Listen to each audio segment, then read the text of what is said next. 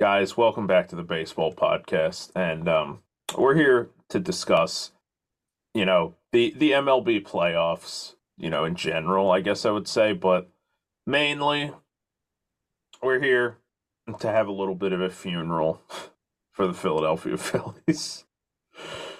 Uh, it was oh, it was not a good time to be a Phillies fan. It was a great time to be a Phillies fan. And then all of a sudden that just came crashing to a halt. And next thing you know, it's a terrible time to be a Phillies fan. So, um, for those of you who were not paying close attention, uh, obviously we didn't put out any episodes while any of this was happening. Um, yesterday was game two of the World Series, so that's where we're at right now.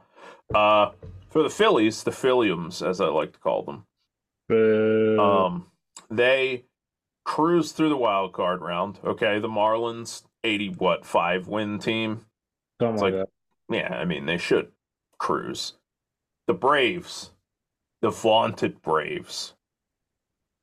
That's that's an NLDS matchup that I think we relished as you know fans of sports, and you know as rivals of the Braves. But I got to be honest with you, going into that, I was like, dude, that's a tough one." Like, I give the Phillies a little bit of an edge in starting pitching, but that's about it.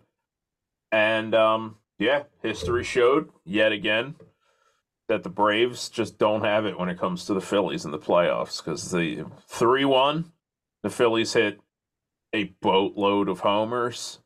My boy Nick Castellanos made a little bit of history, back to back multi homer games, and the Phillies took care of the Braves very quickly. Uh, Do I have it all right so far, Ethan? You've got it all right. So really, it was a. It should have been a clean sweep if not for uh, bl- blowing it at the end of game two. They handled the Braves. They handled the A little bit, you know, and honestly, you got to give the Braves a little bit of credit.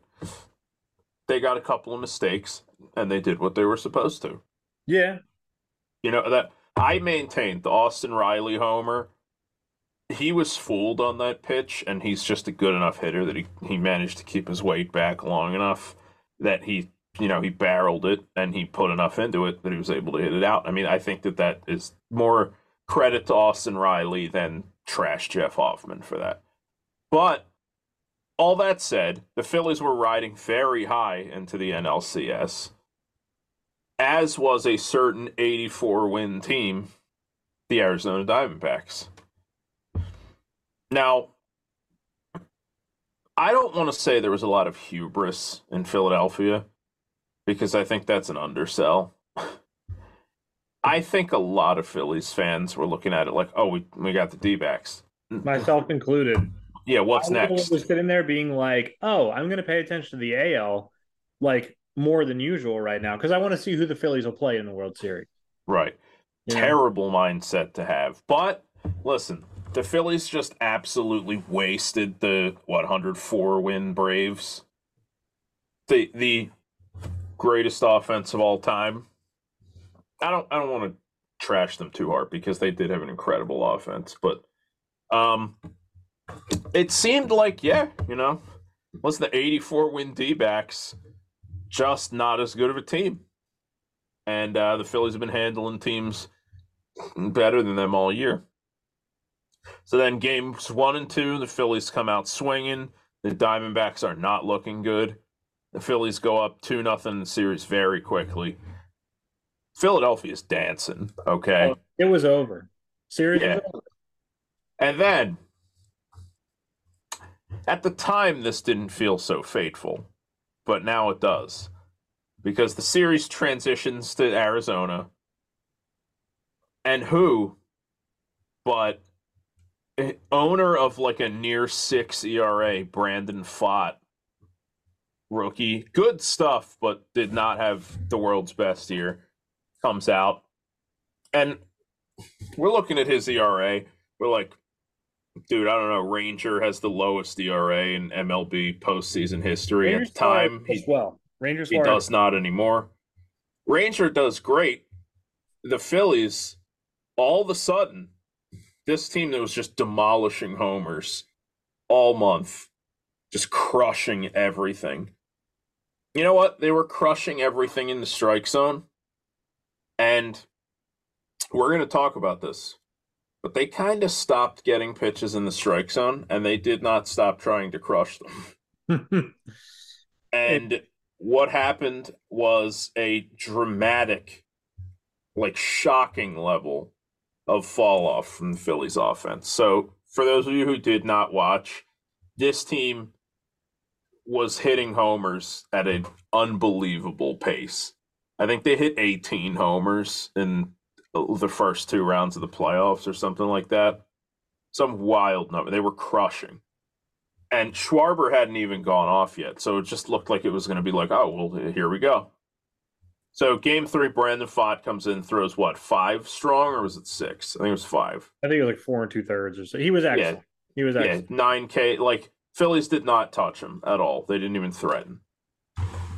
The Phillies only scored one run on a wild pitch in that game. And they were set up to win. They were. But what what plagued the Phillies, which this kind of plagued them all year, was uh, that they could not get hits with runners in scoring position. They did great on the homers.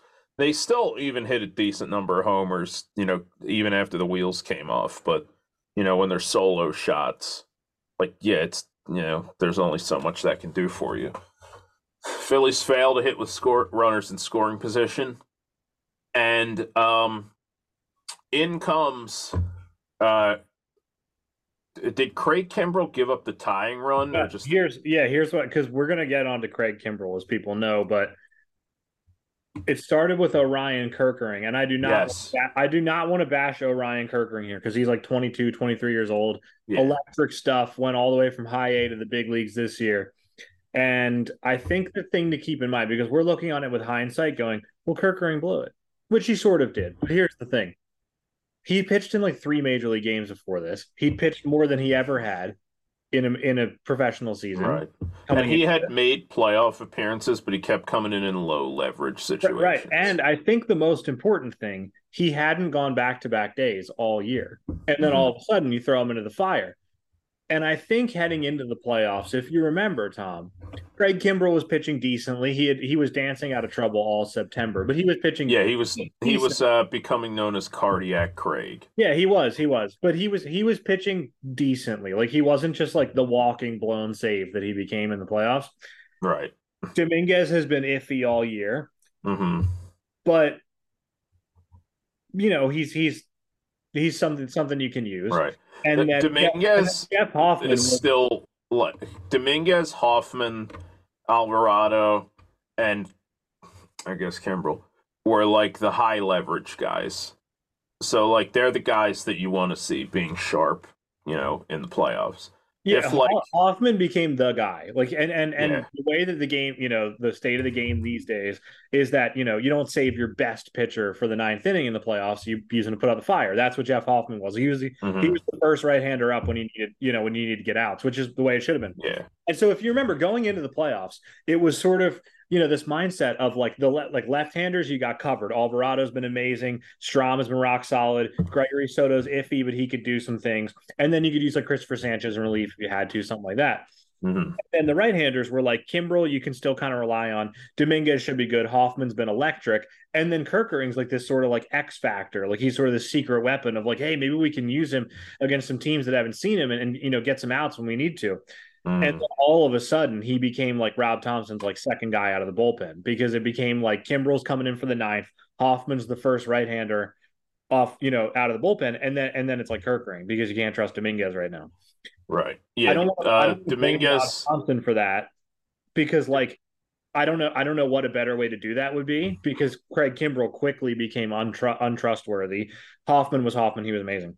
Yeah. And and Dominguez was was iffy too. So like I don't know what the solution here is, but this really like let's just get into it. This really comes down like my biggest issue with the Phillies in this series. I shouldn't say that because the biggest issue with the Phillies is they stopped hitting. But like yeah. it figured out all the flaws in the roster construction that have been covered up by the hitting up to that point. Does that make sense?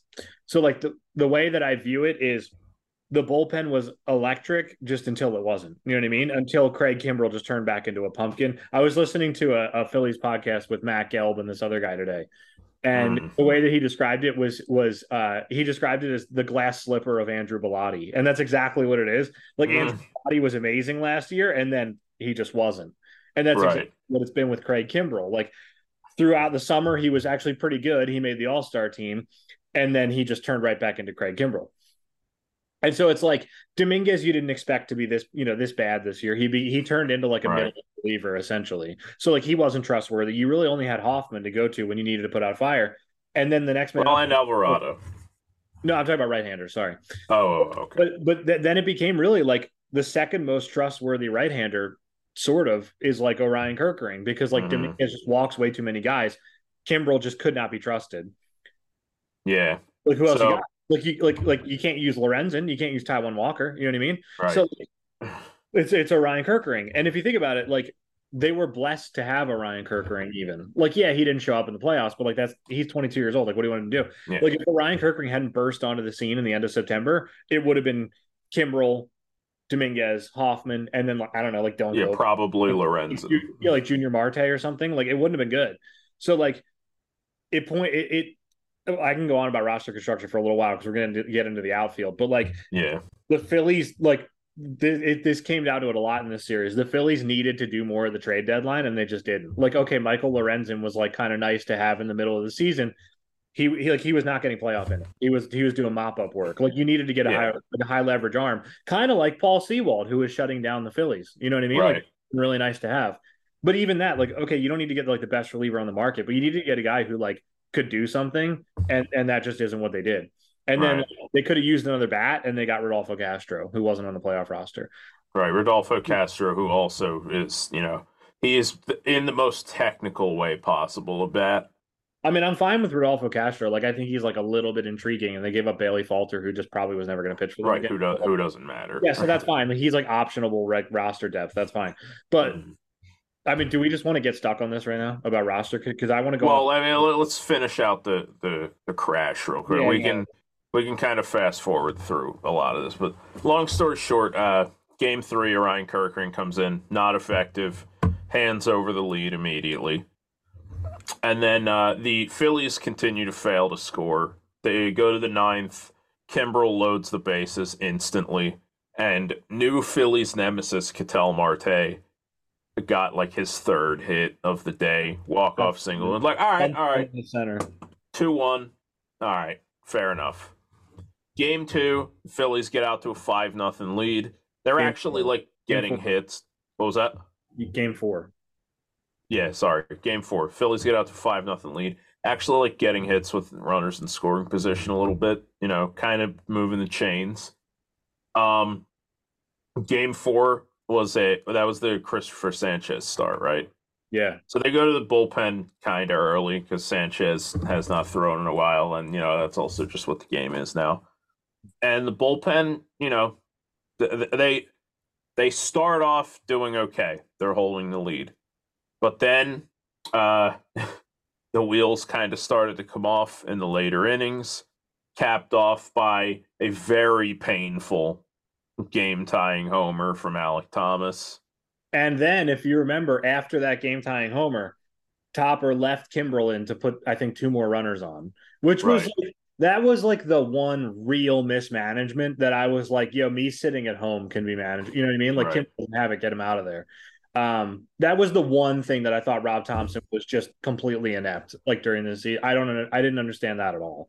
Um, yeah. But other than that, people like to place blame on the feet of the manager, same like you know, head coach of football, same thing. I don't, I don't think Rob Thomson was perfect in this series, but I don't think he's the reason the Phillies lost. It was Game Four was like the one thing that I was like, okay, Craig Kimbrel blew it you have Alvarado up and ready, just bring him in and save the game. You know what I mean? Like that it's a five right. five to extras. Who knows what's going to happen? You know what I mean? Like I'd rather take my chances with Michael Lorenzen and extras than with Craig yeah. right now. And can I get stuck on one thing really fast? Okay, this has been happening all year. This isn't just a, just a playoff issue, but it, it bit the Phillies really badly. It's not just Craig Kimbrel, but he's like the the poster boy of this. Right. You're an adult. I'm talking to Craig Kimbrel here. You're an adult. I think he's 35 years old. He's like a future Hall of Famer. He's been in the league for like 12 years. Figure out how to pitch with the pitch clock. Like, I don't care what it is. If you got to stop doing your vulture thing, whatever. Yeah. I'm really sick of watching it go down to one. And then like like I think I don't know if he said this or if it was just sort of like assumed by like the media, but like Craig Kimbrel just doesn't care. Like he was, you know, he's like, whatever, I'll just do right. a ball, I get a ball, like I'm doing my routine. Yeah, you're an adult, man. Like figure it out. You know what I mean? Like yeah, I think keep just earning balls and really fast just because they're connected. Control the running game. Like look. Yeah, I was I was gonna mention that uh I think his refusal to control the running game is probably an offshoot of the fact that back when he was the most elite closer in baseball by a wide margin, he probably didn't have to deal with it that much because he struck out like 16 dudes per nine.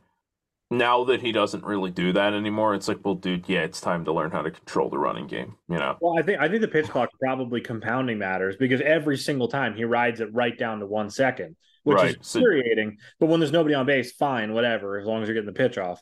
But once you have a runner on base and you ride it down to one second every time, first of all, you're really easy to time. And second of all, you're not giving yourself any time to like look the runner back. You know what I mean? Like that sort of thing. Right. You're literally like you're just you're just telegraphing every move. And he's also not quick to the plate. Like it just everything about it was infuriating. So it really got to the point, especially with the Diamondbacks, like later on in the series, where it was just if anybody gets on against Craig Kimbrel, it's a triple. Yeah, they're they're just gonna steal set. Like Lourdes Gurriel stole a base like easily, and like Lourdes Gabriel Moreno stole a base. Yeah, like these are not fast guys. No. Like Lourdes Gurriel's not slow, but he's not like a, a burner. Like if if Corbin Carroll steals off you're like fair enough. Corbin. That's Carroll's the thing. Corbin Carroll wasn't the one, one wasn't the one running. I think he stole one base yeah. in Game Seven. Yeah, because he wasn't like on base that much.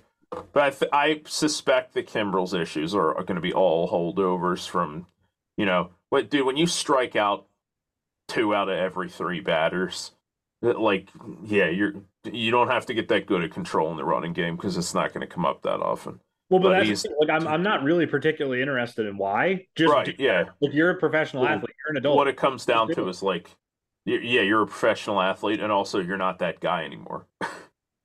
like yeah, Craig Kimbrel, even if he was that guy, like even if he even if he did have like a one five ERA and he was punching out everybody, it still would be infuriating. Like it's like yeah. you're like this is your full time job. Like you have nothing else mm. to do.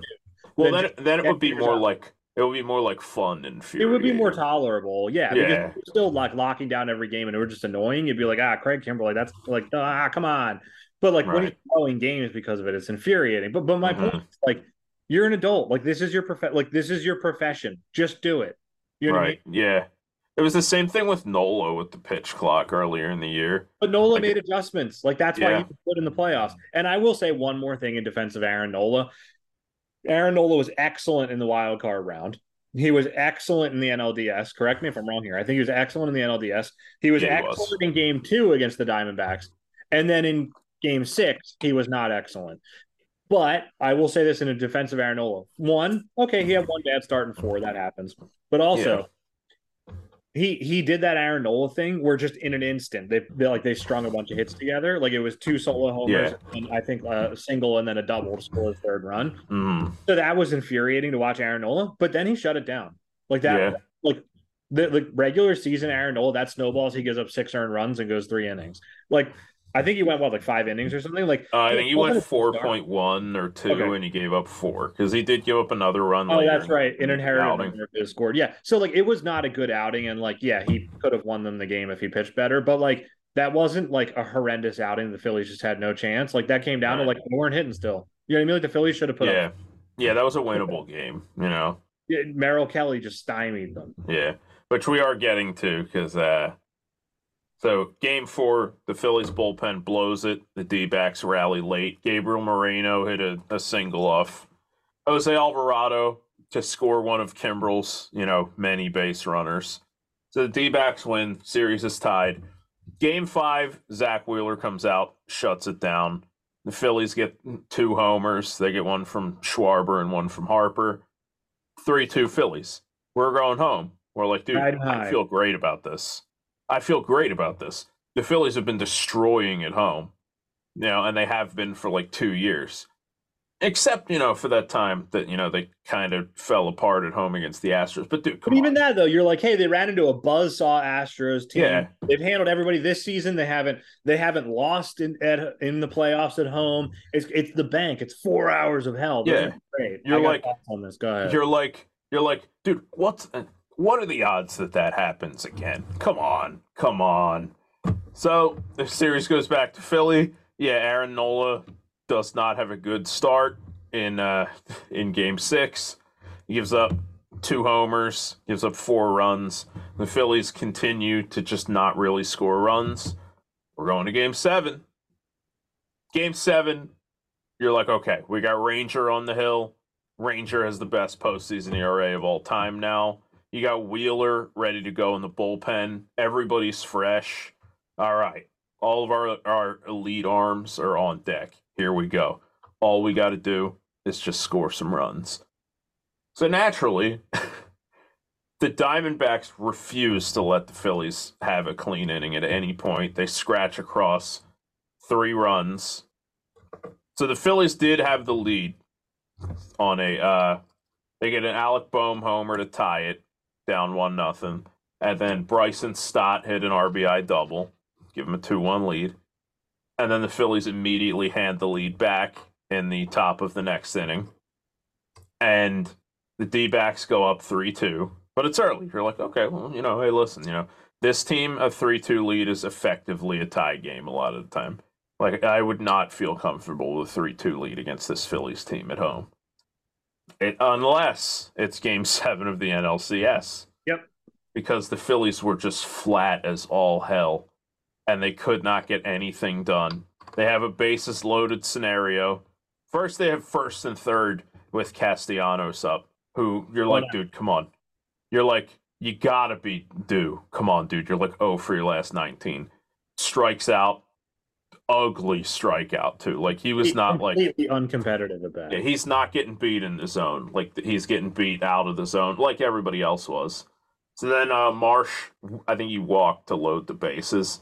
So Johan Rojas comes up, and this is another one of those managerial decisions we want to talk about because uh, we both at the time agreed, like, I think you have to pinch hit for Rojas here. I got thoughts. Do you want to? Do you want Yeah. to right here? A, a little bit, yeah, because we're we're sitting there. It's like, dude, this is the best opportunity that you have to score. Two outs, bases loaded. Uh, Sorry, Johan Rojas. Pache is a good fielder too, and we need the bat. Okay, we we have to have somebody who's going to get a hit because Rojas was very badly exposed in the playoffs. It was very clear that he's just you hit him with high gas, he's never going to hit it, which is what happened in the at bat. During the first two rounds of the playoffs, was fine. Yeah, Yeah, because they could eat that. Your 'Cause they were offense is clicking on all cylinders. You'll take the elite defense in center Yeah. field, just the black hole at the plate. Like it's okay. It's Yeah. okay. But in this situation, like you need to score there. And it's not like Rojas was just, you know, pressing, you know, oh dude, he's hitting the ball hard, he's just hitting it at people or whatever. Like he just had not hit anything. Even his hits And were the kind of thing big. was, it wasn't even like it was like, oh, they're just pounding him up and in with fastballs, and that's what's getting him. It's like he just couldn't do anything. And I'm not blaming Yeah. him. He's like 22 years old. He's he was exactly what they needed when they called him up. He's been Yeah. in center field. He actually held his own at the plate for a while until he got figured out. Mhm. Like Johan Rojas was above and beyond expectations. I'm not mad at him, but yeah, I think the only thing I'm mad at him about is he he like hasn't learned how to bunt, and I'm not one of those old guys who's being like, I don't teach up bunting anymore. My thing is like, if you've given up at the plate, like the Phillies have realized over the past few weeks, like Johan Rojas is just not giving you anything at the plate, and that's okay. yeah. You got to be able to like sacrifice bunt in that situation because you just can't do anything else. Well, not in the situation we're talking about. not not this one in particular. Like all throughout the playoffs, he was just jabbing at balls. Like there would be like Brandon Marshall Yeah. with nobody out, and he would just not be able to get the bunt. Like it was annoying. But the yeah, point, Marsh Marsh was on fire and Rojas was an automatic Yeah, out behind them. yeah. So it's like, but- yeah, it wouldn't be bad to bunt. but But the point is, we agreed, right, that uh, the obvious move there would have been to pinch hit Pache. No, no, no, no, no, no, no, no. The obvious because there were a couple ways you could do this, right? You can oh, leave, Oh yeah, that's right. Yeah, you had to do the switcheroo. you can leave Rojas in and just take your chances and know you're not going to score the run, which is exactly what happened. Yeah, which we do know how that played. You played. can out. hit Cave. Jake Cave is bad, but he could get a hit. Whereas Yeah, Johan, he's better than Rojas. Johan Rojas just kind of can't hitting. get hit. So like that's what I would do. And then the Diamondbacks, I believe, had Joe Mantiply up in the bullpen, who's decent. Right, And probably so- anticipating that move. Right. So so the what way. they're probably going to do is, and then if if they leave in thought, then great, you got a righty and lefty matchup. Take your chances with Jake Cave, which is what I would have Yeah. done. If they bring in Mantiply, Then you can bring in Pache, who one, while not being great, is a better hitter than Johan Rojas. But then you brought in the platoon advantage. And if I remember correctly, he was like serviceable against left handers. So what you're doing is you're taking essentially by through this series of moves, what you're doing is you're taking Johan Rojas, who's just a black hole right now. You're switching him either for Jake Cave against a right hander, which is still not good, but better, or you're getting Pache against a left hander, which is still not right. good. So like And then if it's Cave, then you just put in Pache exactly. after that. And and and and the the drop off in defense in center field is not great. Like it's sorry, what I mean to say is it's not a not large. Like yeah, Pache is still a very good defensive center fielder. So like I think probably Rob Thomson's decision making process was none of these options are very good. Like pa- right. like Pache against the left hander is still not good. Cave against a right hander is still not good, and Rojas against a right hander is not good. So I'd rather keep my best defensive lineup out there. I understand that in the regular season. The way the Phillies have been hitting and the fact that it's game seven, you have to take like any small advantage you can get. And this is to say, Jake Cave probably still doesn't get a hit there. And Cristian Pache, like, probably still doesn't get a hit. There. You know what I mean? Like, like there's a very good chance that he does these series of moves, and we're still talking about them losing game seven and not like cashing right. runners there. But then now, least- I do want to point out, by the way, this is obviously hindsight, but Pache did bat later in the game, and he did have a great at bat. He had an which, excellent at bat, which uh, Rojas had very few of those in the postseason. Yep, yep. He had even Cave at the end of the game. You know, spoiler alert. Uh, t- yeah, he didn't do much with it, but like Cave had a pretty decent at bat against Sewald to end the game. Yeah, I'm not mad at these guys. Like I'm not mad at them for being on the right. Well, like, I'm just saying, like you know, looking at it in hindsight, you know, and Rojas had a terrible at bat in that situation. They didn't score. Right. It's like, yeah, I mean, you know, we do have guys who are maybe at least going to make the pitcher work for it a little bit. So yeah, like, like I'm not maybe, sure why yeah, we like, didn't do like, that. Maybe you can draw a walk, maybe sneak one through the hole or something. The Phillies get a run, and then you got Schwarber up. You know what I mean? Like, yeah. I don't think the odds, no matter what series of events played out, were great but you could definitely maximize them. And I think mm-hmm. they failed to do that. I don't right. think this is a time where Rob Thomson like lost them the game because it would be different if you had a good bat on the bench that he just failed to get. Like if they had Rhys Hoskins on the bench or something, assuming he can play. You know what I mean? Like if that were the case, that's like that's the time, man. Yeah, that's a no brainer. That's yeah. the time. You didn't have that, so it was basically Rob Thomson saying, "Okay, I have essentially like a five percent chance to get a hit with Rojas. I can do all these things, like burn my bench and get like a 10 or 15% chance of getting a hit. He didn't think it was worth it. And honestly, mm-hmm. the game, we're not even talking about it. Like, who cares? But this is what we do. The Philly season's over. I honestly, I think, I think all this, while as frustrating, frust- as frustrating as it is, is sort of immaterial because I think the game was lost on the Castellanos at bat. Yeah, Castellanos deserves a lot of criticism for the fact that, like, with Rojas, like, yeah, listen, he's 22 and he's a he's a glove guy. With I'm Castellanos, it's like it's like, dog, you're here for your bat. You know, come on. And also, like, what happened? You know what I mean? Right. Yeah. Like, you I mean, he's it a week ago. He's always been a streaky player, and you know that sort of thing does happen with guys like that. But like, you can't be just chasing sliders in the dirt. That at bat, which he was doing, and also, also, I still love Castellanos, but um, he visibly was over swinging on fastballs. On sliders, he was just waving at him because you know he was getting beat. On fastballs, I think ever since he he nuked that 100 mile an hour heater from uh, Strider in the NLDS, like he wanted to eat on fastballs, and he was swinging so hard, like his helmet's flying off and stuff he's like spinning around in the box. Like I don't want to come off as like the old guy who's like, yo, choke up on the bat, you know, go the other way. But it's like, dude, you, you got to cut down that swing a little bit. Like Nick Castellanos, like, dude, you can drive the ball the other way just fine. Like, you don't have to be hell hacking to try to hit an 800 foot grand slam. Like, just just drive it somewhere. It's gonna be fine. Right. And um, also, don't swing at balls. But you know, look. The, but what do I know? Yeah.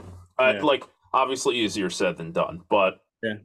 I mean, long story yeah, short, it, yeah, the rest of it. Two two really moments in that inning that that really one by Castellanos, which is a Castellanos failure, and we that Rojas at bat is a little bit of a management failure.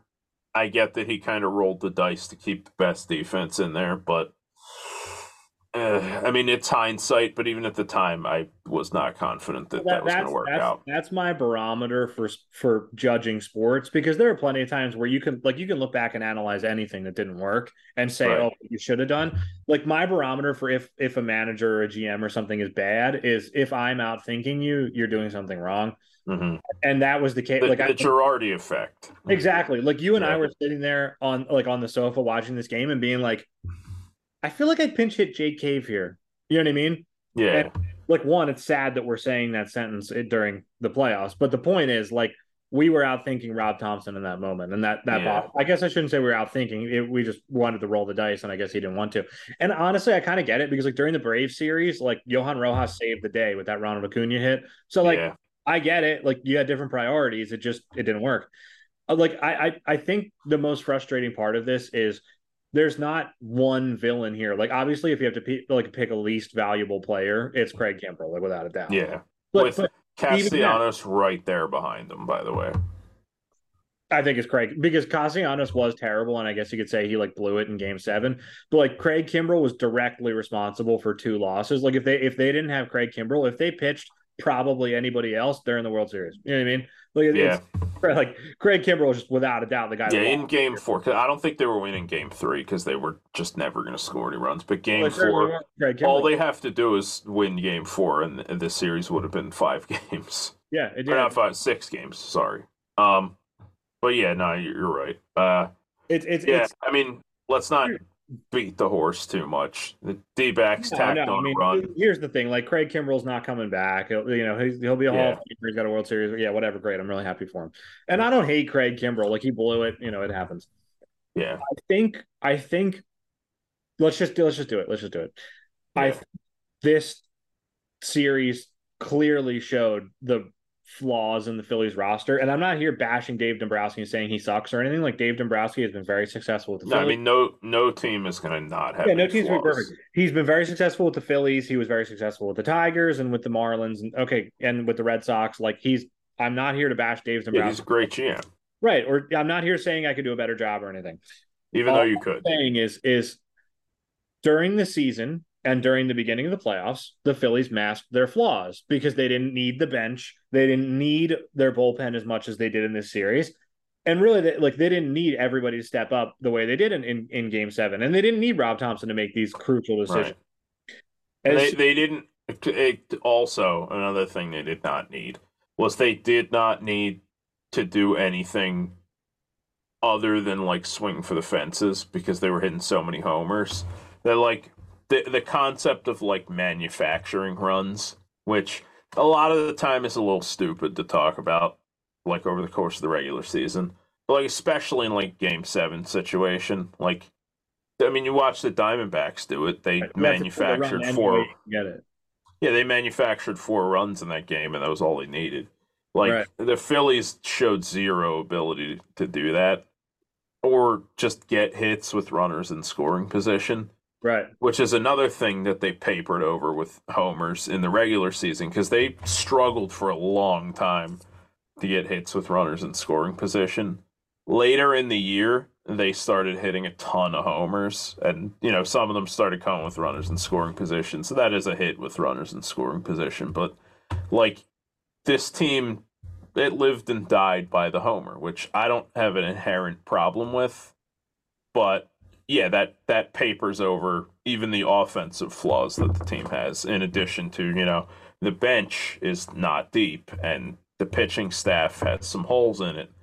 It's going to have more because I don't know that they're going to re-sign Nola. So you know, yeah, like every flaw the Phillies have. Not only was it exposed in the series, but I feel like the Diamondbacks like surgically took advantage of a lot of these flaws. But definitely offensively. Like I think pitching, they just their plan worked as you know what I mean. Like their starters did well enough, and then they have like yeah. three headed monster. And the Phil and it, I think that was more the Phillies dropping the ball than it was the Diamondbacks pitching outclassing them. But like offensively, like the Diamondbacks just made the Phillies pay for every single mistake.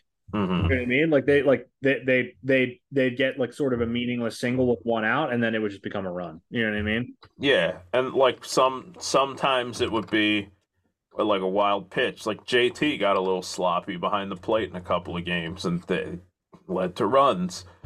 Uh, he got wild pitches. I think Cristopher Sanchez threw a couple and was kind of threatening to the whole game. Sanchez forgot to throw to second base with with yeah, uh, and that run came home to score. It's like all this stuff matters, you know. And like the Diamondbacks generally did not make stupid mistakes like that.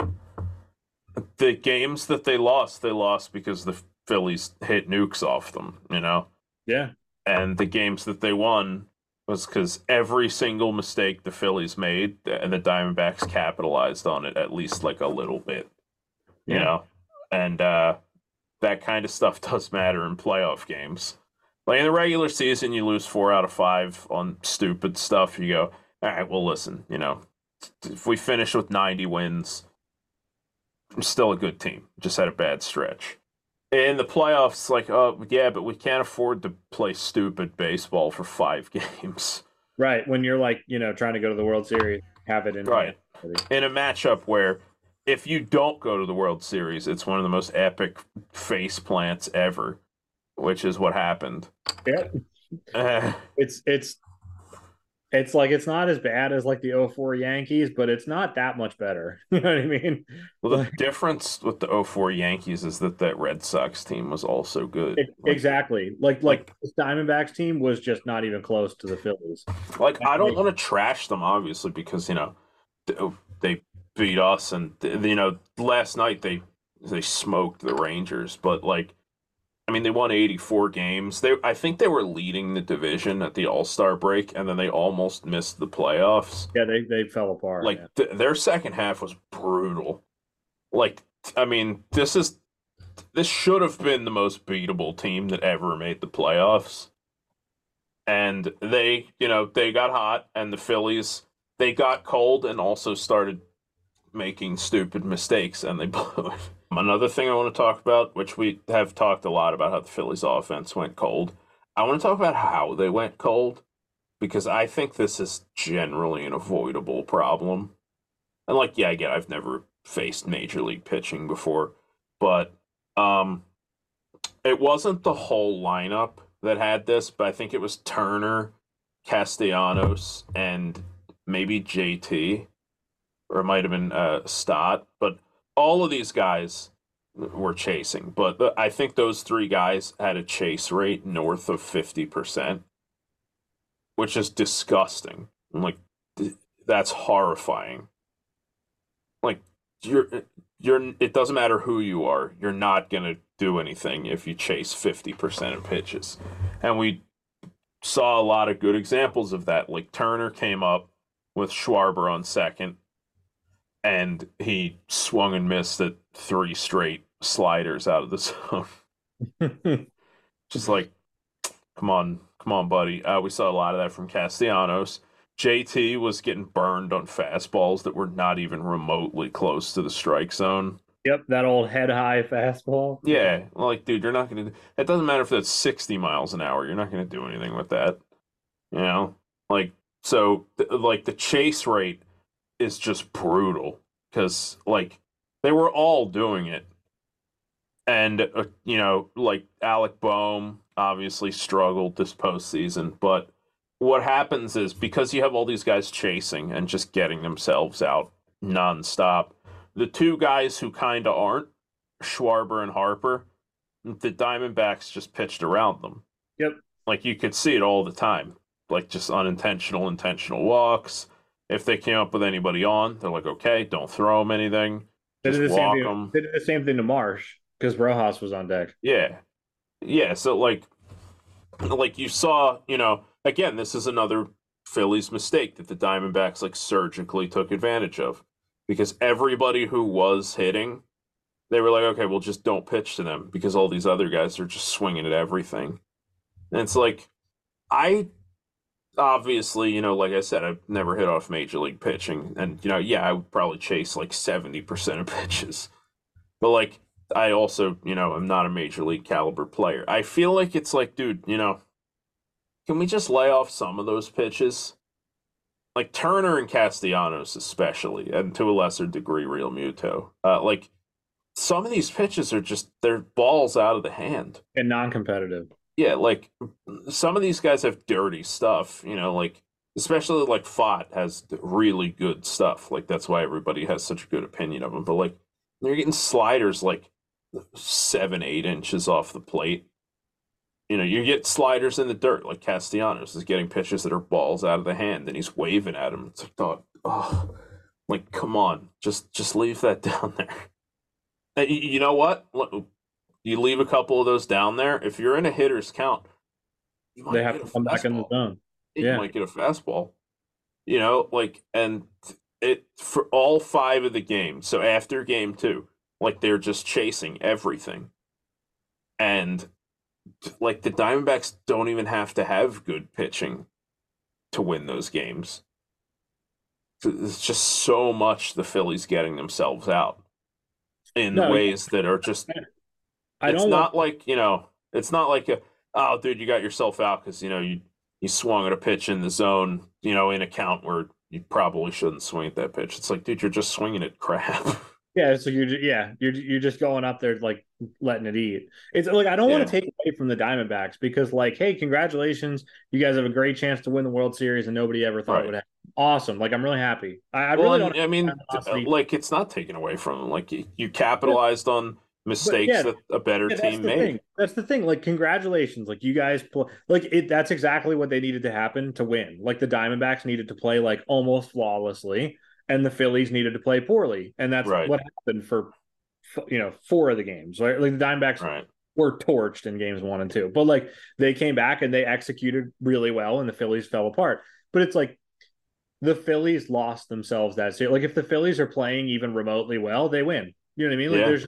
there's just the Diamondbacks playing well versus the Phillies playing well. It's not even close. You know what I mean? It's yeah. just the Phillies face planted and the Diamondbacks played well. Like that. That's all it comes down to. It's mm-hmm it's infuriating because the Phillies like do this sometimes, and and and like they did in the World Series last year, but that one you yep. could excuse more because you were like, oh, this is an elite team, right? And the Astros also did that to everybody that right. postseason. If the Phillies had done this in the NLDS against the Braves, it would have like yeah, it would have like sucked still, but it would have been like, hey, the Braves are the Braves, you know? Yeah, that's what we do. But like the Diamondbacks, you let this happen. You know what I mean? The Diamondbacks have two starting pitchers and then they have a rookie who is going to go like four innings. Right. And also, by the way, excellent. Gallen was the Diamondbacks' worst pitcher in the playoffs. Yeah, Gallen was bad, and he was their ace. Like the dude, the Phillies were handed this on a silver platter, and this fell apart. But I don't want to go all WIP and just start freaking out about it. I mean, that's what we're doing. But like, well, yeah, I mean, look, we, it bears. Uh, bears discussion. Yeah, yeah, yeah, but I'm saying like I don't just freak out and just blew like you guys blew it, your chokers, even though that's exactly what happened. Right. Like, yeah. I mean that is true, but yeah, like like I like can I can I bring something up? I'm going back to roster construction here, but I want to yeah. know I want to see if you remember this. Yeah. Well, like with the the chase rate and everything, that's not something that can be fixed in the off season. You know, in a way that we would know about. Like that's on the players, but like roster construction stuff is stuff that we can like have an eye on in the off season. Tom, so that's a good thing for us to talk about. Tom, do you remember that Josh Harrison played 40 games for the Phillies? He sure did. Like, do Josh you remember Harrison, that? Like, it seems like forever ago. Yeah, Josh Harrison was getting regular starts for the Phillies. Josh Harrison was starting regularly against left-handers. Dude, I have it pulled up. He had 114 plate appearances. He hit three doubles and two home runs. Okay. Walked three times. Oh. And his slash line was 204, 263, 291 for a 554 OPS and a 53 OPS plus. Tom, he lasted on the roster through July. That was yeah, their. That was the question is, you know, the question is not why is this bat there? Because nobody cares about Josh Harrison's bat. The question is like what what's the argument from being on the roster at all? Like Dude, it's not even like he's like a great defender. It's the same litmus test. It's the exact same litmus test. When they signed Josh Harrison in December or January or whatever for two million dollars, I looked over and I went, why did they sign Josh Harrison? He sucks. And then sure enough, Josh Harrison sucked. He didn't provide any value on defense. He didn't provide any value in the field. He didn't provide any value at the plate. And Josh Harrison was a pretty good player for a long time, and I'm really glad for him. And I'm sure he's a very nice guy, and he's always right. a club guy. Awesome. I have nothing against Josh Harrison. Josh yeah. Harrison, like it was inexcusable that Josh Harrison was on the Phillies roster for so long. And part of it was like Topper sticking with his guys. Part of it was Dave Dombrowski loves veterans, but part of it was just like the complete inability to fill out the roster. And I love Dave Dombrowski. He did a lot for Phillies fans. Like I, am not right. I, I, was gonna say I'm not mad at him, but I am mad at him. But like it's the it's the Jake Cave effect where like the Phillies had an excellent lineup one through eight, and you can deal with one bad like roster spot. And then like Garrett Stubbs is a vibes guy, cool, whatever. You don't really use your backup catcher that yeah, much. Yeah, your backup catcher Dude, is there, so your main catcher. I mean, I mean, I hurt, think that can know? be improved upon, and I think moving forward, they're gonna have to take a serious look at Garrett Stubbs. I really like Garrett Stubbs, and I want him to hang around in the majors. Like, I, I think he's a super fun player. Right. Realmuto is going to be like I think 33, and he's caught like way more innings than anyone else over the past few years. Like Garrett Stubbs is going to get a lot of playing time, and I don't think that's a good thing for the Phillies. But that's moving yeah. forward. Let's not get stuck on that. Yeah, Garrett Stubbs, I don't want to. I don't really feel. I mean, you hear this a lot from people. I don't really want to talk about the Garrett Stubbs pool comment. I don't think that mattered. I think that was hubris. But no, no, I don't care. I yeah, have I no problem with Garrett Stubbs. Garrett Stubbs was pretty much like immaterial this season. He didn't really get any playing time. He was bad and it didn't matter. So like that's right. Fine. Yeah, I'm fine with Garrett Stubbs. Sosa is what he is. Like he can run into one. He has like a little bit of pop against left-handers. Right. He's really he's... fast and theoretically he's a good defender. He was bad at third this year, but like let's yeah. give him. A... So like my problem isn't with Edmundo Sosa. Like he can play a lot of different positions and he's fast. Okay, great. Right. Dude, Jake Cave. Like it's the same thing as Josh Harrison. I'm not mad at Jake Cave. Like I'm really happy that he's getting major league checks. Like great for Jake. Yeah. Cave. The fact that the Phillies went in and like okay, you bring him into spring training and he plays really well, and you go, wow, like maybe we have something here. That's fine. You do that with guys all the time. And then he cashes triple, I think like a 1200 OPS or something, like through the first month in AAA. And it was like, wow, maybe they have something here. Dude, Jake Cave, like you got to be able to pull the ripcord really fast on Jake Cave, and they just didn't do it. Like if you want to give Jake yeah. Out in April and May and see if he has something, fine. But like, and like, I understand Darick Hall was supposed to be like their big lefty bat, and he just sort of like fell apart. But like, dude, Jake Cave, like we all know what Jake Cave, he's bad at baseball. Like I understand that if he's like your fifth outfielder, like optionable depth guy, and you want to bring him up someone that's hurt, fine. Dude, Jake Cave was on the playoff roster. Yeah. Like Jake Cave was like their number one pinch hitting option from the left side. Like that's inexcusable. Like I think I, what it comes down to isn't having Jake Cave because, like you said, you know, he had a great spring training. He was killing it in the beginning of the year in AAA. Uh, like, yeah, the roster got exposed a little bit because Hoskins got hurt and then Hall got hurt. And then he was bad when he. Yeah, and Harper was out in the beginning of the season. So, like, yeah, there's going to be depth guys like Clemens is going to be getting a lot of playing time and all that type of stuff. But then, like, those issues start to clear up. Harper comes back. You know, Johan Rojas emerges. And it's like, yeah, I get keeping Pache because you know he's a good defender and like yeah, you need a good defensive guy in the outfield because if somebody goes down, you want somebody who can at least kind of do something well. Like Jake Cave is either redundant or worse than like everybody on the roster besides yeah, Josh Harrison. But here's the like, thing like stashing Jake Cave in AAA, I think is fine, and calling yeah. him up like in like in an emergency, like at the beginning of the year, you're down Hoskins, you're down Harper, you're down Hall. Okay, fine, Jake Cave next man up. Like I hated watching it, but like right. that you got to do what you got to do. Right, you're scrambling. I get it, dude. They had up until the trade deadline to go up and to go out and get literally anybody. Like they could have gotten anybody and it would have been better than Jake Cave. And if if Jake Cave's the last guy on your bench, if Jake Cave's like the first guy cut for the playoffs, I'm fine. Yeah, fine. who cares? Like I I I don't like Jake Cave really as a baseball player in general, but like fine. Okay, fine. Dude, Jake yeah, you're Cave, not gonna like all 26 guys yeah, on the roster. Like, like like first of all, they knew they had a black hole heading into the playoffs in Johan Rojas. If you want to go with like Sosa and Pache against left-handers and like hope you can work something out, I don't love that but fine. You mean like like there's some there's something there. Right. Dude, Jake Cave cannot be taking meaningful at bats in the playoffs. And when you roll in with a center fielder that just can't hit, which I'm okay with, But like if you're rolling with a center fielder that can't hit, you have to have somebody who can handle both sides. So you have the left side covered with Pache. You have to have somebody who can hit right-handers. Jake Cave's not that guy. Right. You know what I mean? Like this is a failure to acquire talent. Like that's what. Yeah, and the the Phillies, I get that they didn't want to trade away like good prospects because and Painter's value was too low because he's injured. You know, they like Abel and McGarry and all that type of stuff. Like, yeah, they want to hang on to these guys, but like, you don't need to go out there and get somebody awesome. You just no, need to go out there. Dude, I would have taken Jace Peterson from the A's. Yeah, like you just go out there. Just go out there and get a left-handed bat who's not useless against righties, and you have an improvement. You know. Yeah, Yeah, that dude. That's exactly right. I actually want to pull up I want to see if Jake Cave even hit righties well because I don't think he did. While, while you're pulling that up, pulling up his splits. I think the most poetic moment of the Phillies postseason run was Jake Cave taking the last at bat. Like if you remember, yeah. the it came down, the Phillies were down two. They're toast. It's like it's not going to happen. Everybody knows it. The stadium's silent. Everybody's watching the games, wanting it to be over. Yeah, I, I, we had a couple of friends who were at the game, and they were texting me, and they were like, "Dude, this place is absolutely just. Eh, this yeah, place is like a, a graveyard. it's a morgue." But here's the thing: two outs in the bottom, two outs in the bottom of the ninth. The Phillies are down two. Like game over. Nothing's going to happen. But there's like that, like glimmer of hope where you go, "Hey, if they can get somebody on, Kyle Schwarber comes up with a with the tying run. Like he's the tying run. If right. Schwarber puts one out, who knows?" And I understand like that's like a one percent chance of happening. But if you can do it, like it's the playoffs, you got to try. Yeah.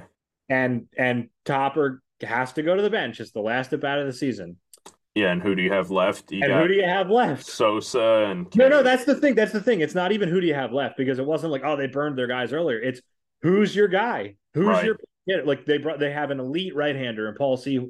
I guess elite. They have a very good right hander up in Paul yeah, I was going to say elite might be overselling yeah, a little bit, but he is good. good. They have a very good right-handed pitcher up in Paul Sewald.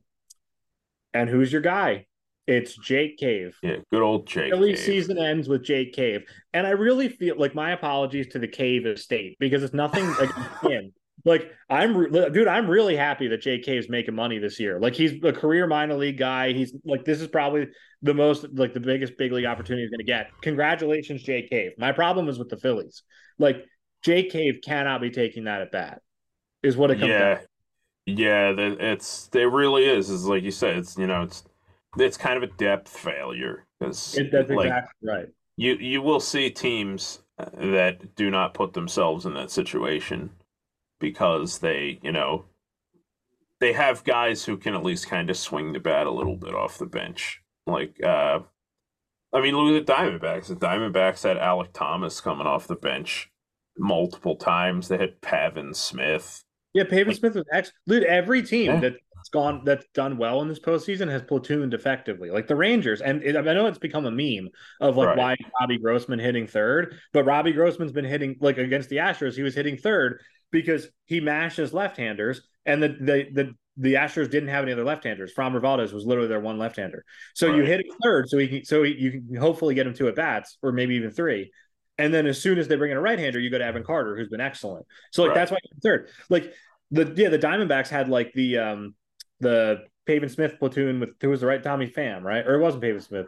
Whatever. They were platooning. They had guys. They were, yeah, they were moving guys around because Carroll yeah. was playing right field when Thomas was in yeah. the game, but he was playing center were, when Pham yeah. was in the game. They were moving guys around, and the point is like they had options. Like the Phillies would go to a reliever, and then the Diamondbacks could counter if they wanted to. Like shocker, sometimes that's helpful. You know what I mean? Kind of like when pinch hit Alek Thomas and he puts one out against Greg Kimbrel and wins you the game. Like that sort of right. thing is kind of nice to have. Like the Phillies, like the Phillies really needed a Ross Gload this like this series, and it, they just didn't have it. Yeah. Um, real quick, the Jake Cave platoon splits versus right-handers. He had a 663 OPS. So you know, of course, that's that's not like all that good. That's not really that much higher than you know his regular OPS. So it's not like this dude. It, this dude is more bad against lefties than he is good against righties. So yeah, yeah. it's like it's like he's. He, I mean, he's not there for his bat. It, the question with Jake Cave is, you know, why is he there? But why is he there? yeah. So what? What? I guess what this comes down to is in in the off season, and um, I did talk to a friend of the podcast, Ben Silver. He did not want to join us because he's too traumatized. but we'll see if we can get him on during the off season. Yeah, he, he, we will be uh, inviting him on to talk a little more about the Phillies off season, but we'll talk about a, a little bit here because what the Phillies need to do is, you know, they need to address these holes, which to be to Dombrowski's credit, he is pretty good about that. Like the Phillies bullpen was a weakness last year and this year, generally, it was a strength. I think they had like the third best bullpen in the league. It was a strength. Uh, it was a strength. Like one guy fell apart when it counted. Really. Yeah. So I mean, that's that's good. We went out and got traded depth guys who aren't that good for Gregory Soto. Who like, yeah, Gregory Soto's not that good, but Gregory Soto is also the kind of guy who profiles like the dude who could just randomly have an awesome year. Also, they didn't really give up anything to get him. They gave him yeah. Maton. So like if Gregory Soto is like your third most reliable left-hander, like that's fine. Right. You know I mean? They they got Jeff Hoffman, you know, they they I mean Kimbrel as much as you know Kimbrel blew in the playoffs, but like yeah, they addressed these holes so that, you know, I feel good about the Phillies addressing their issues this offseason. Well, the, the the the biggest question, like the question of the offseason is what do you do with Aaron Nola? Because yeah, I suppose there are options. Like I understand people were really upset with Aaron Nola during the season. I was too. Like he was he was infuriating during yeah, the he, season. he was doing very poorly for the entire right. regular season. But Aaron Nola is as durable as they come. I think I don't think he's gone on the IL. Like I think he did it maybe once, like early on his career. Like he takes the ball every fifth day, which is really important in this day and age. Right. Aaron Nola has a long track record of being elite and was bad this season but he turned it on the playoffs, so I feel encouraged. And the thing is, okay, if you want to let Aaron Nola walk because you think he's going to get too much money, I I get that. I get that. Yeah. How do you replace Aaron Nola? Because then your rotation is Zack. You got Wheeler for one more year, unless you resign him, which right. would be cool. But you got right, Wheeler, which I assume that's also going to be something that they're yeah, that's, that's going to be something they're looking at. But like, okay, you got Wheeler, that's fine. Ranger Suarez is like, okay, he's got some health concerns, but like Ranger Suarez is great. Cristopher Sanchez, we're hoping can keep it up, but like, does he keep it up over like 180 innings? I'm not sure. I really like Cristopher Sanchez. Like, I'm not bashing him, but like, that's a that's a question mark. Right. On Walker, Taijuan Walker, we can get into if you want, but like Taijuan Walker is okay. You, like, you're gonna start. We're gonna roll him out there every fifth day, but like, yeah, he's like a four ERA guy. Yeah, yeah. Like, like, like mm. Taijuan Walker is this team's Kyle Gibson, but he's a lot more expensive. Right. And and like, and then what? Like, like, so that's four. That's four guys. So yeah, then Lorenzen's a free agent, so right, it's like you know Cristopher Sanchez and like like Yunior Marte, like I don't know. Like, like, I'm not I'm not really sure what you do, like because because you know like like Painter's out, Abel hasn't progressed exactly the way they wanted to, and Griff McGarry is a, is a reliever. Right. So like so then you have to look at external options. So then you go okay, like maybe they could trade for Corbin Burnes. that would be really cool. But one that's going to take prospect capital. Like I'm not sure how much yeah. of it, but you know, you don't want to have to do that if you don't have to. But look, look at Corbin Burnes would be cool. Brandon Woodruff's out for the year. So if the Brewers could tear it down, but I'm not sure they're going to do that. And if they don't want to tear it down, then they got to keep Corbin Burnes because right. They just lost their other ace. So like I'm not sure that's an avenue they can explore. So then you turn to the free agent market. I mean, maybe there are other trades out yeah, there. Yeah, I have the the free agents up. And list, list, them off. We don't need to get into everyone, but just give me well, some names. This is on Spotrac, so some of these dudes have options. Uh, I feel like there's a pretty good chance Marcus Stroman is not going to get his. Well, he has a player option, so actually he'll probably take that twenty-one yeah. million. I don't want him either. Um, Ohtani, uh, not really an option for the Phillies. Ohtani is even if they got him, he can't pitch next year. He's going to get a giga contract, so you know he's yeah, not an option for the Phillies. Yeah, and he's not going to pitch. Uh, Kershaw, I don't imagine will I feel like Kershaw retires is a Dodger. Like yeah, he, he's gonna be a Dodger. He's also he's gonna be 36 next year. So you know yeah, you're starting to run out of Clayton Kershaw. Next, Hyun-Jin Ryu, not very good. uh, see, like that's the kind of signing. Like if you want to bring him in on a one year deal or something, I like that. Right. But like it's not a reliable. Yeah, go right. ahead. Uh, Charlie Morton has a club option, which I don't know if that will be declined or not. But he's also going to be 40 in like a month. See, this is the, this is Hyun-Jin Ryu. Like, I'm okay with taking flyers on these guys. Not right. even flyers. I'm okay with signing these guys, but like these are not right. But the Phillies have to replace an ace. Yeah, so you know, so you go to Lance Lynn has a club option. Lance Lynn is not very good anymore. Wainwright is washed. I don't think anybody's paying any attention to him. Retired. Eduardo Rodriguez has an opt out. I don't know if this means he took it or if it's just an option. Yeah, he can take it, but like even that, like Eduardo Rodriguez is decent. I, he's not replacing Aaron Nola. Like yeah. that's a, that's a step down. Keep going. Um, Urias, I don't know what the Urias yeah. status is. That yeah, well, that's, that's, a weird situation. Uh, Kyle Hendricks is not an ace. Has yeah. a club option. Ross Stripling has a player option, which I expect he'll be taking because that's free money for him. Andrew Heaney has a player option with the Rangers for 13 million, which oh, is kind of low. He might not take that. It doesn't matter. Andrew Heaney's not the not the. Yeah, not he's the not that good. I mean, Alex Wood, Mike Clevinger has forgotten how to pitch. You're I missing mean, one. You're missing one huge name that I'm really hoping the Phillies don't get. Um, are we talking about Yamamoto or Jordan uh, Montgomery? No, I wasn't talking about any of those guys. Jordan Montgomery will be interesting to see how much money he gets. Yeah. Um, yeah, like, Yamamoto's sort of a wild card here. Blake Snell, yeah. I don't want the Phillies to go anywhere near. Yeah. Uh, Blake Snell is Blake Snell's is weird because he's been awesome in like the second half of this year. But like Blake Snell is very on and off. Like is you Dude, know Blake Snell walks everybody, which like yeah, that's not gonna that's not gonna work. Yeah. um, I feel like I maybe wouldn't mind seeing the Phillies take a take some sort of flyer on like Lucas Giolito if it's not expensive. Yeah, like like like there like here's here's what I'm getting at. Here's what I'm getting at. There are guys that they could get that I would feel good about. Like Giolito, I I'm I'm okay with giving a shot. Like Sonny Gray yeah. been really good. Like Charlie Morton, like those kind of things. Even like Luis Severino. Uh, although I, I expect that he's probably gonna get more money than he's worth.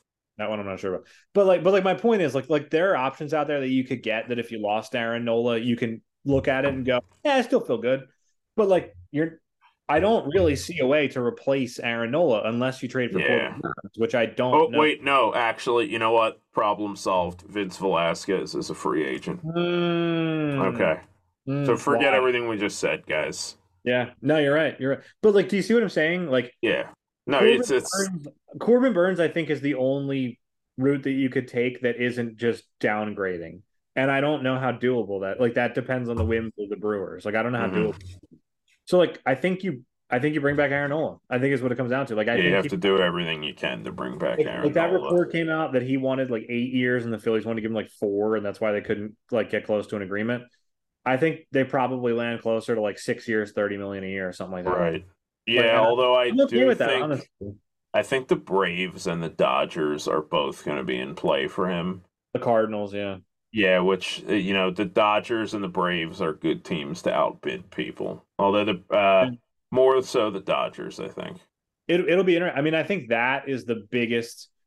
That's the biggest question. Like that will largely determine like how the Phillies move forward. Like if if yeah. you if you don't resign Nola, then you have some work to do. If you resign Nola, then it's more about like complementary pieces. Although mm-hmm. where they which play- I do want to get to because I feel like we what another thing the Phillies need, which I mean we talked about this is they need somebody who can hit off the bench, and I feel like it's probably got to be an outfielder. So it's it, yeah. Like the way I view the Phillies bench I, I do think they need to move on from Garrett Stubbs. As much as I hate to say it, like I really like Garrett Stubbs. I think he's super fun. I don't think he fits what the Phillies need right now because I do think the Phillies need a capable backup catcher. And I I just don't think Garrett Stubbs is that offensively. And I'm not sure how doable it is to get an actual like good hitter.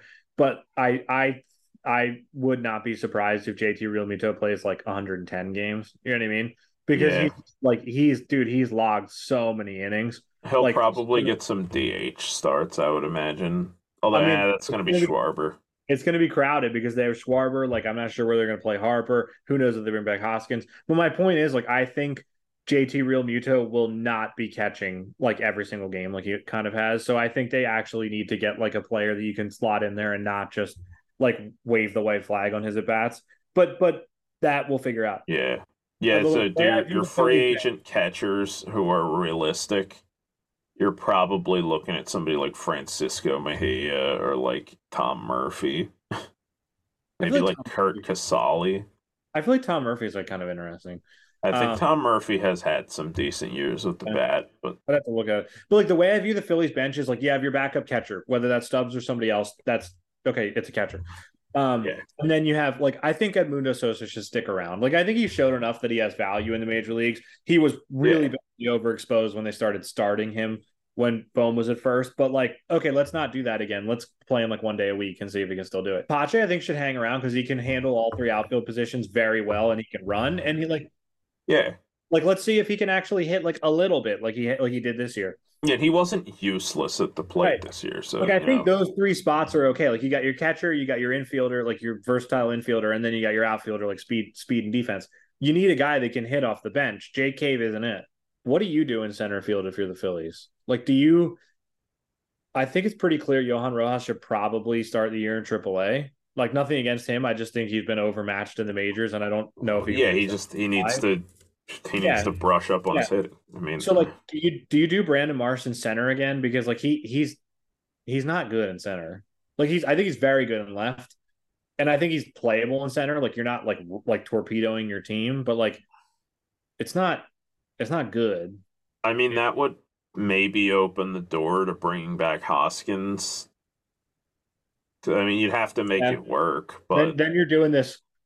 Uh, yeah, I, I think that does kind of work because then you're doing like Hoskins at first base maybe half the time, Schwarber in left field half the time, like Harper at first base half the time, and then you sort of rotate the DH around those three. Maybe Harper gets some time in the outfield if, if yeah, that's what I would assume would happen. Yeah, so like you, you can make that work of sort of piecing it together. Or the Phillies could go out and get a guy that can set like handle center field. They could get like Cody Bellinger, maybe. I'm not sure if I want them to do that. Uh, I feel like that is. I would rather see them try to develop Rojas than just punt and go buy somebody. I mean, maybe that's just. Well, I, th- I think then you me, trade. But... I think then you trade Rojas. Like I think Rojas has trade value. I think then you trade probably trade him for something. Yeah, um, I don't I don't know if I like that plan to be honest with so you. So we're at the uh we're at the 10 minute mark. Yeah, what I do want to bring up real quick is uh somebody I'm seeing on the free agent list for uh sorry for outfielders who I I think might be a little bit interesting as like a guy off the bench is uh Travis Jankowski. Oh, former Phillies great yeah, I like. I feel like bringing him back may not be the end of the world. Um, Robbie Grossman's gonna be a wait, wait, wait, free agent. Wait, why do you want Travis Jankowski? I thought he sucked. Well, yeah, he's a lefty and he hits better than Jake Cave does. I mean, wait, wait, does he? Did you, did you actually know that?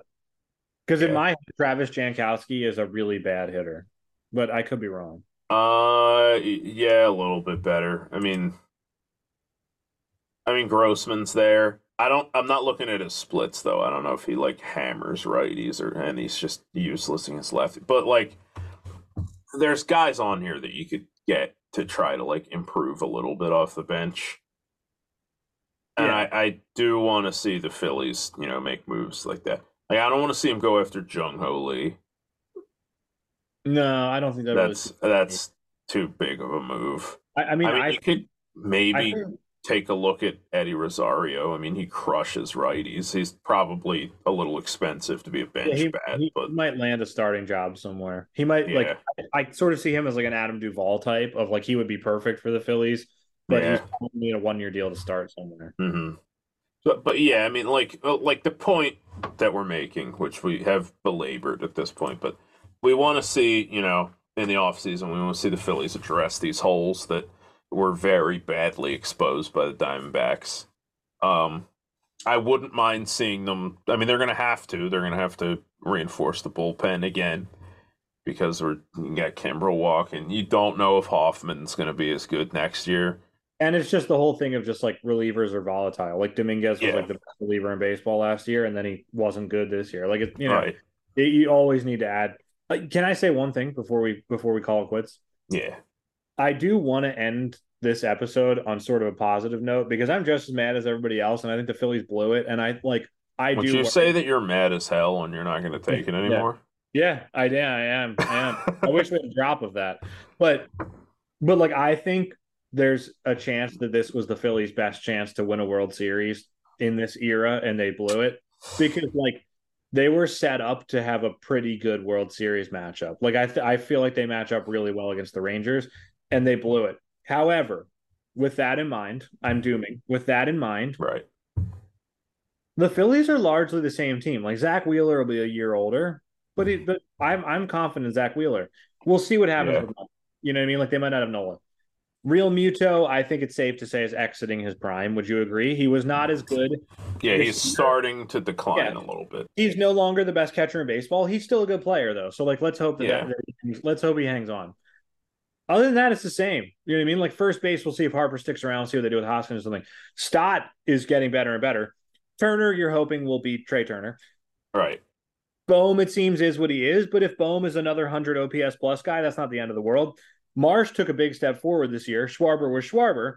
And then Castellanos was very good this year, despite his disappearing in the playoffs. Yeah, until the playoffs. But Right. you And know, then the rotation is like you got Wheeler, Suarez, Cristopher Sanchez took a big step forward. Taijuan Walker eats innings fine. And then the bullpen has been like was very good. So like the Phillies will be a very good team next year. You know what I mean? Like it's it's annoying and they got some work to do in the offseason. And I like they totally blew it this year. right. And the- that- something that you can take solace in is that if you're even like a halfway decent team, it's pretty easy to make the playoffs now, you know, with three Yeah. wild card spots. Like the the Yeah. division is probably out of reach. Like the Braves are just too good. But like I mean the Phillies sewed up the first wild card like very early this year. You know, it's it's fine. You know, they Yeah. they I mean, actually got to play hangover games. It was wild. like there are teams like the Padres and the Mets where like the clock has struck midnight. You know what I mean? Like I mean the, the Padres, I guess, can run it back for one more year because they still have Soto. But like The Mets burned it down. Yeah, know? like they're, they're they're losing Blake Snell, they're losing Josh Hader, they just lost their manager. Like I think that the Padres are not in good shape, and then the Mets burned it down, and they're like trying for twenty twenty five now. So like they're like those are sort of Phillies esque teams where they spent a bunch of money and they went big and it didn't work. So like the Phillies are in good shape. It's really annoying that they completely blew it. But Mhm. like I think the Phillies should have won the World Series this year. Like they, like, I mean, weren't they favored They- heading into Uh, the once the Braves and the Dodgers were out, I think Yeah. they were favored. Yeah, like the Phil, like the Phillies blew kind of a golden chance to win the World Series, and I think if the Phillies just hang on to one of these games in the or in the NLDS or the NLCS, I think they win the World Series. I think they beat the Rangers, Well, but yeah, I mean, it's it's it's maddening. But I will go into 2024 optimistic, won't you? yeah, I gotta say, you know, um, along those lines, like, yeah, I was, I was dooming very hard after uh, Game Six, and even through Game Seven. And obviously, you know, after Game Seven, like I mentioned, you know, like we just turned off the TV and just went upstairs and I just left, and it was very quiet and it was very Right. very shattered. Yep. By spring training, I am gonna be all amp. Yeah. You know, have the Phillies back. So you know, is it's this cycle of baseball. You know, everybody who's a baseball fan is familiar with this And- feeling, except maybe for Pirates fans. And as But- infuriating as it is, I'd take this over the Ruben Amaro Phillies days. You know what I mean? Like, over the Matt Klentak. Like I'd take this over that any day. yeah, Tom- you know, the, have three minutes left. Can I propose something to you? yeah, Can we play a quick, in honor of the Diamondbacks? Can we play a quick Diamondback specific Elmer Dessens? Like one or two Diamondbacks, times? Diamondbacks specific Elmer Dessens. Yeah, Uh, speed round. yeah. Like one or like let's see if we can fit in two. Okay, all right. I can start if you want. Yeah, go ahead. Doug Davis. Doug Davis. Doug Davis. Doug Davis. Okay, um, I am gonna go with. Oh, I gotta think of a good one. Um, let's see. Can I go with Oh. JJ Putz? Oh, all right. Hey, I got it. Can I beat you? I got one ready. Yeah, go ahead. Go ahead. Robby Hammock. I don't know who that is. Okay, Chad Moeller. I don't know who that is either. oh, really? Not really. No. Is it? Oh, all right, wait a minute. Wait a minute. Wait a minute. I got it. I got it. I got it. I got got it. Okay. Okay. Barry Enright. There you go. Yeah, that's probably gonna be the winner. All right, give me one more, and then we can call it a day. Um, let's see. I'm thinking about like like their team in like 2008, and they okay. have like like the uh, Conor Jackson Diamond. Yeah, like Chad Tracy. yeah. uh, I think their first base was Lyle Overbay. Wow, I did not know he was a Diamondback. Um, let's see. I got a minute forty nine. Uh, Rando Diamondback from back then. Um, it doesn't have to be from back. You could give me Damian Miller. Well, yeah, but that that's my best era. You know. Yeah, Damian uh, good name. Can I give you Juan Cruz?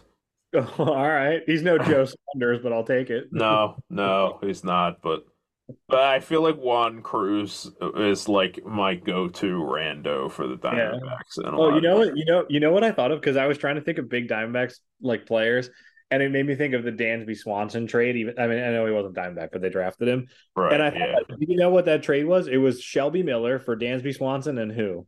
Do you know? Dansby Swanson and and this is to the Braves. Yeah, two guys went from the Diamondbacks to the Braves. Was it Teheran? No. No. So so it was Ender Inciarte, who I'm sure you remember. Okay. Aaron Blair. Remember when he was the the next big thing? The Braves have that guy every year. Every year, it's like this is their new ace. Yeah, Ian Anderson, Sean Newcomb, yeah. Bryce Kyle Elder, yeah. Mike yeah, Foltynewicz. Yeah, you know, uh, I just Aaron, uh, Aaron, Blair was a good name. yeah, we're running out of time, so thanks for sticking with us through this Phillies post mortem. Uh, I I don't want to oversell this too much, but you know there is a player who I know who has post mortem the Phillies several times uh, former Marlin. Um, mm-hmm. And many say his name is Dan Uggla. Okay, I don't have the soundboard working, so we got to do what we got to do. Um, and guys, Dan Uggla wanted me to inform you that he will see you on the next one.